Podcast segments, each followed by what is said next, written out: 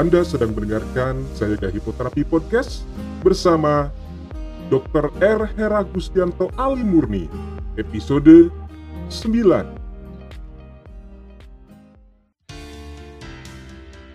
Selamat datang di serial audio podcast bersama Sayaga Hipnoterapi, institusi penyedia layanan hipnoterapi dan konseling profesional di Kota Bandung yang membantu penanganan berbagai masalah kesehatan, emosi dan perilaku yang mengganggu kualitas hidup. Berpijak pada nasihat luhur, eling, waspada, lan sayaga, serial audio podcast Sayaga Hipnoterapi hadir untuk membantu Anda menata kehidupan yang berkualitas secara fisik, mental, emosional, dan spiritual dengan sikap yang lebih berkesadaran, lebih berwaspada, dan lebih bersiaga. Halo para kawargian Sayaga semua, senang sekali dapat berjumpa dengan para kawargian semua dalam audio podcast Sayaga Hipnoterapi. Seperti biasa, izinkan saya perkenalkan diri, saya dokter Anto, dan saya doakan semoga para kawargian semua selalu sehat sejahtera, bahagia dimanapun dan kapanpun Anda mendengarkan audio podcast ini.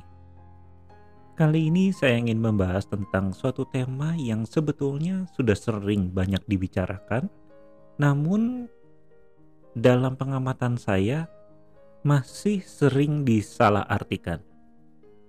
Tentunya kita sudah sering dengar nih. Dalam praktek saya sehari-hari pun banyak pasien saya yang bilang, ah itu mah penyakitnya karena kebanyakan pikiran. Ah itu mah cuma dia aja lebay. Ah itu mah aslinya nggak apa-apa. Cuman memang lagi ada masalah sih dok. Nah, hal-hal seperti itu yang biasanya dikaitkan dengan gangguan fisik akibat pikiran atau dalam bahasa kedokteran lebih sering dikenal dengan psikosomatis. Tentunya wajar ketika kita sedang ada masalah kemudian kita sakit. Nah, pastikan pikirannya ya ini sebenarnya sih nggak apa-apa, cuman ya karena lagi ada masalah aja sih jadi badan saya ini jadinya sakit-sakitan. Nah, seperti itu yang biasanya dipikirkan oleh banyak orang. Nah, apakah pemikiran tersebut benar atau memang seperti itukah pemahaman mengenai psikosomatis atau gangguan fisik akibat pikiran ini? Mari kita bahas dalam episode kali ini. Sebagai bahasan awal, ada baiknya kita mengulang sedikit ya bahwa penyebab penyakit tentunya minimal ada dua, yaitu penyebab penyakit internal ataupun eksternal. Nah, yang saya sebut dengan eksternal itu tentu saja penyebab penyakit dari luar yang mempengaruhi fisik kita. Ada cuaca, ada iklim, ataupun ada agen-agen penyebab penyakit. Misalkan bakteri, virus, jamur, parasit. Nah, hal-hal itulah yang ketika dia masuk ke dalam diri kita akan mempengaruhi fisik kita, dan jika fisik kita tidak mampu mengkompensasi tentu akan menjadi sakit. Namun tentunya juga ada faktor internal yang mempengaruhi apakah kita akan sakit atau tidak. Nah, contoh paling gampangnya yaitu ya daya tahan tubuh kita. Seperti yang tadi telah disampaikan, ketika ada faktor eksternal seperti misalnya bakteri atau virus masuk ke dalam tubuh kita, tapi daya tahan tubuh kita kuat, maka diri kita tentu tidak akan sakit atau tetap sehat. Nah, daya tahan inilah yang sampai sekarang masih diteliti karena banyak sekali ternyata faktor yang mempengaruhi daya tahan tersebut. Misalnya ada makanan, minuman, kemudian kondisi lingkungan yang kita tinggali, termasuk di dalamnya adalah faktor pikiran, emosional. Nah, jadi banyak sekali sebetulnya yang bisa mempengaruhi sistem daya tahan tubuh kita yang akan menjaga tubuh kita untuk tetap sehat atau menjadi sakit. Nah, karena tadi kita telah menyebutkan bahwa salah satu yang mempengaruhi sistem daya tahan tubuh kita adalah pikiran kita, maka disitulah terlahir keilmuan psikosomatis ini. Di mana dalam pengertian umumnya, psikosomatik adalah terdiri dari dua kata yaitu pikiran atau psyche dan tubuh atau soma. sehingga istilah gangguan psikosomatis sendiri digunakan untuk menyatakan keluhan fisik yang diduga disebabkan atau bisa diperparah oleh faktor psikis atau mental seperti stres, depresi, takut, cemas, rasa marah berlebih, dan gangguan-gangguan mental emosional lainnya. Dan hal ini memang bukan hanya sekedar dugaan, namun banyak center-center yang sudah meneliti pentingnya menjaga pikiran ataupun mental emosional pada kasus-kasus penyakit tertentu. Misalkan saja pada penyakit kronis seperti jantung, diabetes, ternyata ketika seseorang mempunyai gangguan pikiran ataupun mental emosional, resiko untuk terjadinya komplikasi atau keparahan penyakit menjadi lebih besar. Nah, inilah gambaran keterhubungan antara gangguan pikiran ataupun mental emosional terhadap daya tahan tubuh yang akan mempengaruhi respon tubuh kita terhadap penyakit. Nah, sebelum saya lebih jauh membahas tentang psikosomatis ini atau gangguan fisik akibat pikiran ini, kita juga harus memahami betul nih, karena kadang-kadang juga terlalu mudah untuk mendiagnosa bagi orang-orang di luar sana. Oh, ini mah gara-gara pikiran, oh ini mah nggak ada apa-apa, cuman emang lagi ada masalah aja. Nah, apakah memang betul seperti itu? Tentunya kalau untuk saya sebagai seorang dokter yang menguasai dari permasalahan fisik ataupun mental, saya juga selalu menganjurkan bahwa ketika ada penyakit, maka wajib atau baiknya diperiksakan dulu ya secara fisik.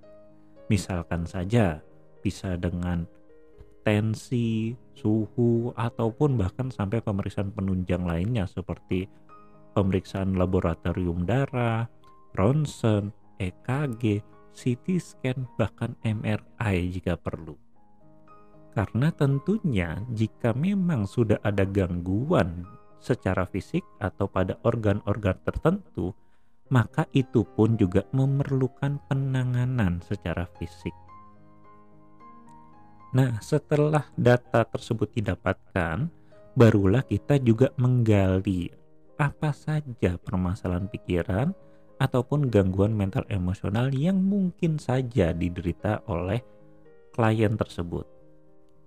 Dalam bahasan health coaching yang saya temukan, bahkan kami membagi penyebab penyakit itu menjadi enam dimensi, yaitu dimensi fisik, pikiran, emosional, sosial, finansial, atau bahkan spiritual. Nah, enam dimensi inilah yang sebetulnya bisa menyebabkan penyakit pada seseorang. Nah, khusus kali ini kita akan membahas dari dimensi fisik dulu ya. Dan nanti sedikit bocoran bagaimana hipnoterapi punya peran dalam membantu penyakit-penyakit fisik yang juga disebabkan oleh gangguan pikiran. Oke, sebelumnya kita juga akan sedikit mengklasifikasi lagi bahwa dalam bahasan saya, saya membedakan antara gangguan pikiran dengan gangguan mental emosional ya. Jadi kalau gangguan pikiran, saya membagi gangguan pikiran tersebut menjadi gangguan kompetensi dan gangguan mindset ataupun isi pikiran. Sedangkan kalau gangguan mental emosional, ya itu tadi, ada rasa takut, cemas, marah, sedih, dan emosional lainnya. Jadi gampangnya begini, ketika seseorang mengalami penyakit, dari segi pikiran, maka kita bisa mencari tahu dulu kenapa dia sampai sakit dari segi pikirannya. Nah, dalam pikiran itu ada apa?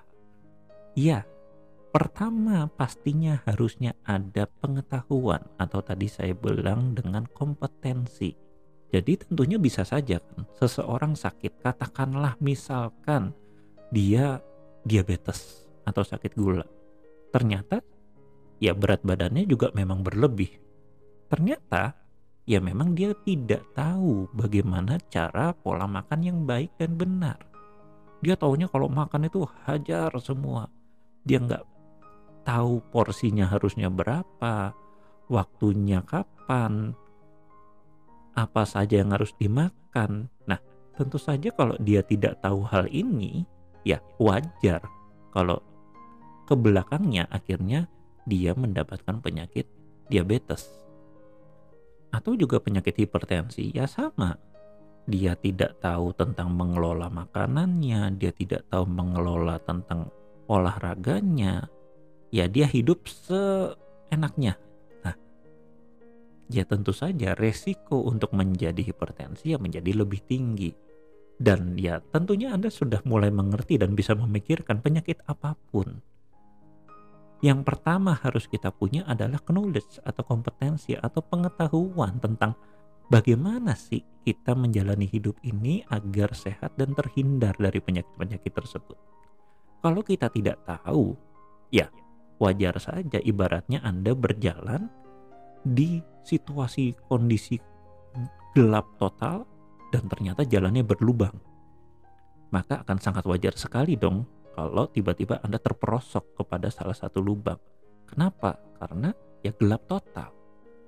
Tapi pengetahuan dalam situasi ini ibaratnya adalah cahaya yang akan menerangi jalan Anda.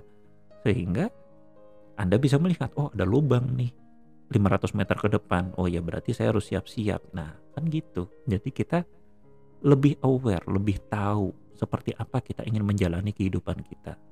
Nah yang kedua itu kita bicara tentang mindset atau isi pikiran. Karena kadang begini, banyak juga orang yang pingin, pinginnya sih sehat. Tapi begitu tahu gitu kan, oh iya, uh, kalau mau sehat itu ya harus luangkan waktu untuk olahraga, harus luangkan waktu untuk belajar tentang makanan yang sehat, harus meluangkan waktu untuk membeli makanan yang sehat, membuat makanan yang sehat, harus tahu bagaimana cara mengatur waktu untuk istirahat dan lain-lain. Nah, begitu kita sudah bicara ini langsung dia ngomong, waduh nggak bisa, nah, kerjaan saya banyak, waduh saya nggak punya waktu dan lain-lain dan lain-lain. Nah, ini kan berarti mindsetnya bahwa kesehatan tersebut ya bukan menjadi tujuan utama. Ini hanya menjadi pelengkap dalam kehidupan mereka. Sehat syukur, nggak sehat ya kerjaan saya banyak. Kan ini menjadi suatu hal yang cukup ironi, tapi begitulah kondisi yang ada di masyarakat kita.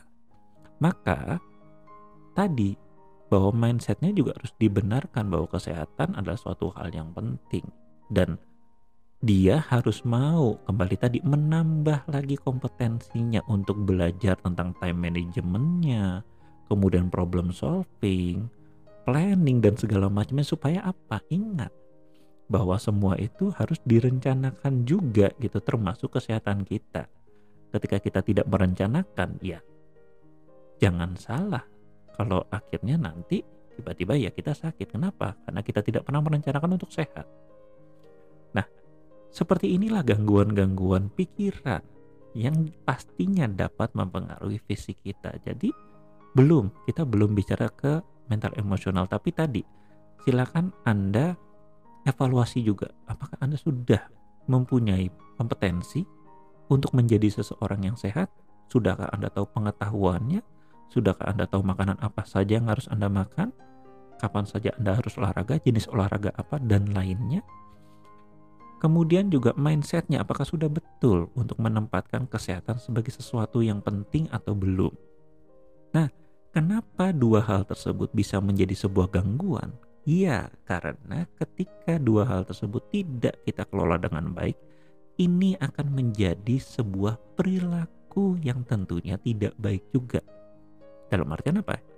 Ya kalau ada perilaku hidup bersih dan sehat, ya ini menjadi perilaku yang tidak bersih, tidak sehat. Nah, ketika kita membicarakan sebuah perilaku, disinilah hipnoterapi dapat membantu Anda untuk menciptakan sebuah perilaku baru yang dapat membantu untuk kesehatan Anda. Belum lagi biasanya juga ketika kita sudah mau nih untuk melakukan sebuah perubahan perilaku. Nah di situ kadang-kadang ada saja rasa tidak nyaman yang bisa terjadi pada diri kita. Misalkan saja kita ingin mengurangi makan nasi, ingin gantilah dengan katakan kentang, singkong, dan lain-lain. Wah, tapi saya nggak bisa dok kalau nggak makan nasi. Nah, itu kan kembali sebetulnya merupakan sebuah perilaku. Namun, ada apa sih dibalik nggak bisa makan nasi ini? Nah, hal-hal seperti itulah yang bisa diselesaikan oleh hipnoterapi. Termasuk juga, aduh saya itu sering banget dok gagal diet, cara ini, cara itu, cara apa saja sudah saya coba, tapi masih juga gagal diet. Nah, ini juga yang bisa dibantu dengan hipnoterapi. Kita akan mencari, membedah pikiran Anda. Kenapa kok saya gagal terus ya untuk diet? Hal inilah yang tidak diperoleh dengan cara diet yang normal. Kenapa? Karena kembali mereka biasanya memberikan struktur atau bahkan ada juga yang memberikan produk, tapi tidak memahami kenapa Anda menjadi gemuk. Nah, kalau hipnoterapi kita dapat menyelesaikan penyebab kenapa Anda menjadi gemuk. Ya tentunya bukan penyebab yang secara fisik ya, tapi kita melihat dari tadi gangguan pikiran ataupun mental emosional yang ada pada diri Anda. Jadi begitulah hipnoterapi dapat membantu kita untuk menyelesaikan gangguan fisik yang memang akibat pikiran. Sekali lagi saya himbau ketika kita mengalami suatu penyakit juga tidak serta-merta kita langsung menganggap oh ini mah cuma akibat pikiran saja, oh, orang itu terlalu lebay dan lain-lain. Tidak. Kita harus memahami betul bahwa memang penyebab penyakit itu ada banyak. Seperti yang tadi saya sebutkan dalam sudut pandang health coaching, kita bahkan membagi penyebab penyakit menjadi enam dimensi, yaitu fisik, pikiran, emosional, sosial, finansial, dan bahkan spiritual. Jadi tentu saja ada saja penyebab penyakit yang mungkin tidak hanya dari fisik. Tapi tentu saja Anda membutuhkan pendapat profesional untuk menentukan dari mana penyebab penyakit tersebut. Dan kemudian tentunya mendapatkan penanganan sesuai dengan penyebab penyakitnya. Fisik ya fisik diselesaikan. Pikiran, emosional, ya tentunya ada fasilitas-fasilitas seperti kami, terapis kesehatan mental yang bisa Anda mintai penanganan. Kemudian juga ada masalah finansial, spiritual, sosial, ya tentu saja ada banyak sekali sekarang sumber daya-sumber daya yang bisa Anda manfaatkan. Jadi demikian dari saya, dokter Anto. Ingat, tetap sehat, tetap semangat, dan tetap bahagia. Salam eling, waspada, lan sayaga. Serial audio podcast Sayaga Hipnoterapi menghadirkan inspirasi kehidupan yang diintisarikan dari berbagai keilmuan psikologi dan pengembangan diri yang juga diadaptasi dari kisah nyata para individu yang menjalani program terapi dan konseling bersama tim profesional dari Sayaga Hipnoterapi.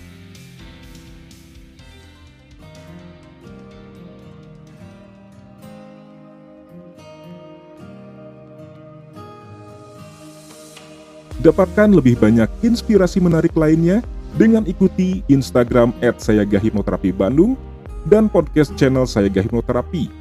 Kunjungi juga website w w w titik hipnoterapi bandung titik com untuk temukan lebih banyak informasi menarik lainnya, termasuk untuk memesan layanan hipnoterapi dan konseling bersama para tim profesional dari Sayaga Hipnoterapi Bandung untuk membantu Anda menangani berbagai masalah kesehatan, emosi, dan perilaku yang mengganggu kualitas hidup. Mari menjalankan kehidupan yang eling, waspada, lan sayaga.